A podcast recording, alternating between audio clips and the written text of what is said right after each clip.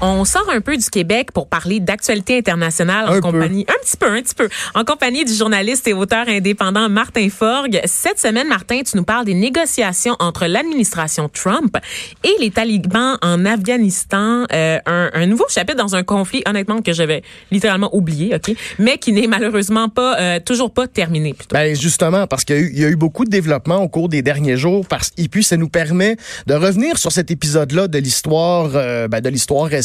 Ben oui, dans lequel le Canada aussi, joue un rôle en aussi plus. de l'histoire canadienne. Ouais, et donc, euh, donc euh, il y a plusieurs sources médiatiques. Là, la, la, plupart des, des, des, agences de presse, des, grands médias rapportent que euh, le président Trump bon, serait serait disposé à signer une entente de paix avec les talibans si la trêve en cours était toujours respectée, ce qui actuellement, selon ce qu'on en sait, bon, serait, serait pas mal le cas.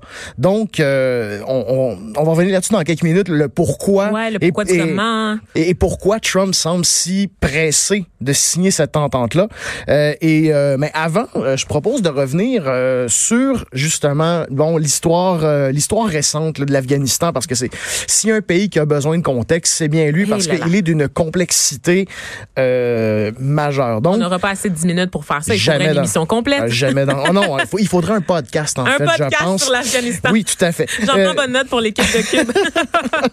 donc euh, c'est ça. Donc tout ce qui se passe présentement, évidemment, ça découle bon des attentats du 11 septembre 2001. Euh, aussitôt que c'est arrivé, bon les États-Unis envoyaient déjà des troupes euh, à l'automne de cette année-là. Le Canada participait déjà aussi à partir d'octobre, qui a quand ils ont envoyé des forces spéciales, donc des soldats d'élite en secret. Ça avait été fait sans l'accord, sans même la connaissance du, du Parlement à l'époque. Donc et le, le Royal 22e, bon nos, nos, soldats québécois comme on aime le dire, eh ben ils sont allés euh, de juillet à mars 2007 2008. donc moi je faisais partie de cette ah oui, de ça. ce contingent là. ils sont retournés en 2009 d'avril à novembre, puis d'octobre 2010 à juillet 2011. C'est une guerre qui s'est terminée pour le Canada en mars 2014. Euh, ils, ont, ils avaient quitté Kandahar déjà depuis juillet 2011. Euh, on peut pas passer à côté des, des coups... Euh, pardon? des Méouest de Maxime Bernier. Ah non, ben ça serait, ah non, c'était le Joe Louis. Ah oui, c'est ça. Rigueur, Vanessa. rigueur, rigueur, oui. rigueur. Donc, euh, on peut pas passer par contre à côté du coût humain. Bien sûr. Euh, pour les pour les militaires canadiens, 159 morts, près de 3000 blessés et ça continue aujourd'hui au fur et à mesure que les euh, diagnostics de stress post-traumatique. Là là, ouais. euh, il y a aussi bon le phénomène le phénomène d'itinérance qui est de plus en plus important, des suicides euh, et un département des anciens combattants qui répond pas toujours euh, à la demande oui. et qui est constamment la cible de coupures budgétaires d'ailleurs. Et ça coûté... belle récompense hein, pour avoir donné euh, tu sais ben c'est toujours comme ça. C'est toujours comme ça. Euh, et puis bon, c'était ça a été 18 milliards de dollars cette guerre-là pour ce qui est essentiellement une défaite. Donc, puis moi, je suis pas gêné de le dire. Je le dis à chaque fois que j'en parle, et j'en parle depuis des années de cette guerre-là. On est allé là pour rien. Ah et, ouais? et wow. mes, oui, et mes frères et mes sœurs d'armes, pour moi, sont morts et sont revenus maganés pour absolument rien. OK, c'est une déclaration, que, ça, là. Ben oui, parce que le gouvernement là-bas, bon, est toujours aussi fragile, est toujours aussi corrompu. Euh, le, c'est un système politique aussi qui a rien en commun avec l'histoire politique et culturelle d'Afghanistan. On leur a imposé une, un système parlementaire, une république là, à l'occidentale. On a amené la démocratie. on leur a amené la démocratie. Notre vision de la ça, démocratie. Et, et ce qu'on appelle, dans le jargon des sciences politiques, le nation building. Autrement dit, on reformate un pays pour répondre à nos intérêts à nous. Ouais. Donc, alors que l'Afghanistan, bon, politiquement, culturellement, c'est extrêmement complexe. Il y a des, c'est, c'est, c'est, euh, une société encore très tribale. Euh, et la dernière fois que ça que ça que c'était relativement stable, ben c'était lorsqu'il y avait un roi à la tête du pays. Mm. Euh, mais Encore bon, une fois, les régimes autoritaires, les régimes, tu sais, la ouais, monarchie. Ouais. Mais euh, bref, à cette époque-là, quand même, c'était c'est là que c'était un petit peu plus pacifique, et un petit peu plus prospère. Mm. Euh, et bon, évidemment, bon, l'État islamique, le fameux groupe armé État islamique, qui est présent en Afghanistan depuis 2015. En, il y aurait envir, environ entre 4000 et 10 000 combattants, selon différentes sources, que ce soit américaines ou russes ou ou peu importe, qui se tiennent surtout dans la région entre l'Afghanistan et le Pakistan.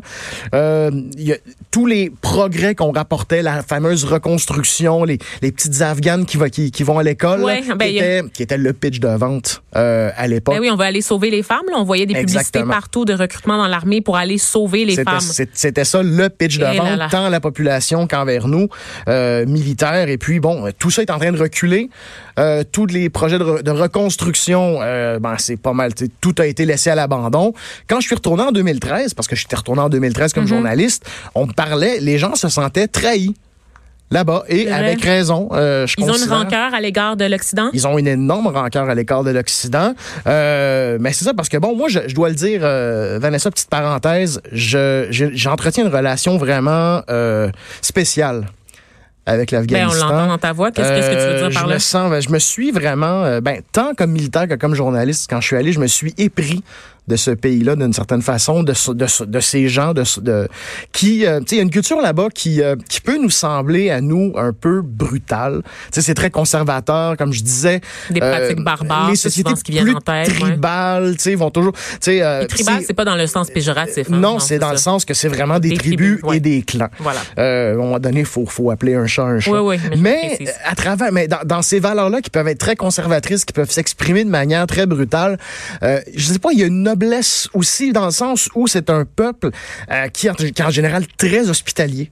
Euh, qui a à cœur le la la la communauté qui a à cœur l'esprit de communauté mm-hmm. euh, donc il y a il y a des parties de ça qui je pense, qui chez nous nous manque et quand on le voit ailleurs. On pourrait ben, s'inspirer de l'Afghanistan. Ben, c'est ce que tu en train de dire. Et d'autres peuples qui ont, qui, ont, qui ont un peu les mêmes, euh, qui ont un peu les mêmes, disons, paramètres culturels là, pour euh, Mais c'est qu'on l'a jamais vu, cette beauté-là. On nous l'a jamais vendu. Ben, justement, c'est ça, c'est un grand problème, selon moi, c'est que la, toute la couverture médiatique qu'il y a eu pendant la guerre en Afghanistan, ben, elle nous a donné une image complètement fausse. Hmm de ce pays-là.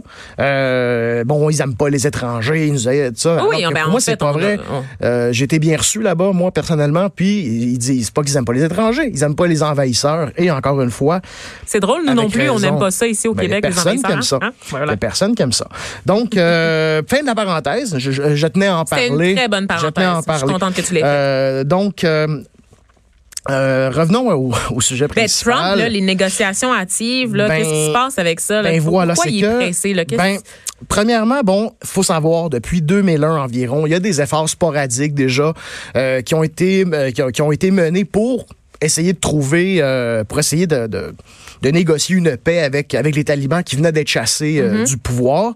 Euh, et depuis 2010, ben là, on parle de négociations secrètes, notamment à Doha, au Qatar. Mais bon, c'est un secret de politicien, ces négociations-là. Tout le monde savait que ça avait lieu. et bon, c'est beaucoup plus ouvert depuis 2018. Et là, Trump qui annonce qu'il est prêt à signer euh, maintenant. Hein, on sait, bon, le négociateur en chef, hein, the art of the deal, euh, Monsieur Trump. Ben oui, hein. Monsieur Trump qui va encore et, euh, non, ben qui veut régler les grosses affaires aussi auprès d'États islamiques. Puis on, puis on va y il revenir. son leg, lui, là. oui, ben c'est ça, mais on va y revenir euh, parce que, bon, est-ce que c'est un vrai leg? Est-ce que est-ce que c'est vraiment durable après? J'en doute fortement. Il veut tellement faire mieux qu'Obama, là, qui, ben, exactement. et, et, ça me mène à la... Ça me mène à, pour moi, à la, la disons, l'élément principal de la thèse, c'est qu'il veut en faire un accomplissement juste avant l'élection de novembre. OK, c'est ça. Veut, il veut pouvoir montrer, regardez, moi, j'ai réglé ça, l'Afghanistan, hmm. Comme, il comme justement, il essaie de regardez, moi, j'ai réglé ça, l'État islamique, ben regardez, moi, j'ai, tu sais. Euh, évidemment, lui, personnellement, hein, c'est pas des, c'est pas le sacrifice de milliers de soldats américains, c'est pas, euh, euh c'est pas, c'est pas, c'est pas, pas tous les gens avant lui, en fait. Exactement. C'est quand même une, une intervention là, sur le terrain qui date pas de l'ère Trump. Hein? C'est pas une politique étrangère américaine impérialiste envers l'Afghanistan depuis les années 80. Oh non, non, non, non. Qui, elle, finalement, a engendré les conditions pour que les talibans naissent un peu plus tard. Mm-hmm. euh, notamment. Ce que lui. Et, et, ça m'amène à dire, finalement, est-ce que on a des chances de voir là une paix durable? Euh, pour moi, c'est quasiment les chances sont quasiment nulles. Pourquoi? Ben les sources de conflit restent multiples parce qu'il n'y a pas juste les talibans il y a encore, c'est encore la capitale mondiale du trafic d'opium. Donc, il y a des trafiquants de drogue qui, ont, hein. qui ont des choses, euh, qui ont énormément d'intérêt, qui ont beaucoup de choses à perdre. La pauvreté, le gouvernement corrompu et jugé là-bas avec raison pro-occidentale et le cœur des ressources naturelles non exploitées est très convoité. Et déjà Trump en 2017 disait on va se faire 3 trillions de dollars en Afghanistan. Notre guerre a coûté 700 milliards, donc on va pouvoir se repayer. Ah ben oui, ben, c'est comme ça que ça fonctionne dans la diplomatie puis les relations internationales. Et c'est et c'est vrai qu'on estime euh, environ 3 trillions de dollars là, les ressources non exploitées là-bas et ça vient finalement un peu boucler la boucle. Hein. On comprend pourquoi tout ça se passe et pourquoi les politiques étrangères étrangères restent encore une fois les premières causes de conflit. Absolument. Euh, donc vraiment une chronique fort éclairante, Martin Forgue. Merci d'avoir très bien résumé ça là, en une dizaine de minutes. Honnêtement, je je t'ai interrompu. Ben non, voyons donc, ben non, ben arrête là, on jase, on jase et ça m'a permis euh, d'y voir un peu plus clair parce que moi cette guerre là, quand ça a commencé, j'étais encore adolescente, donc je m'intéressais pas encore à la politique internationale. J'en ai échappé des bouts là quand même. Là. Ben j'espère qu'on, ben, c'est un, peu ce qu'on essaie de faire ici. Ben hein. oui, c'est ça. Donc on va se retrouver. Ben je dis on va se retrouver. Donc tu vas retrouver. Geneviève la semaine ben prochaine, mais j'espère qu'on aura l'occasion encore une fois de partager le micro. Toujours intéressant. Ce sera, ce sera avec plaisir. C'est chronique d'actualité internationale. Donc Martin Forgue, journaliste et auteur indépendant. Merci encore une fois d'avoir été avec nous. Bye. Bye.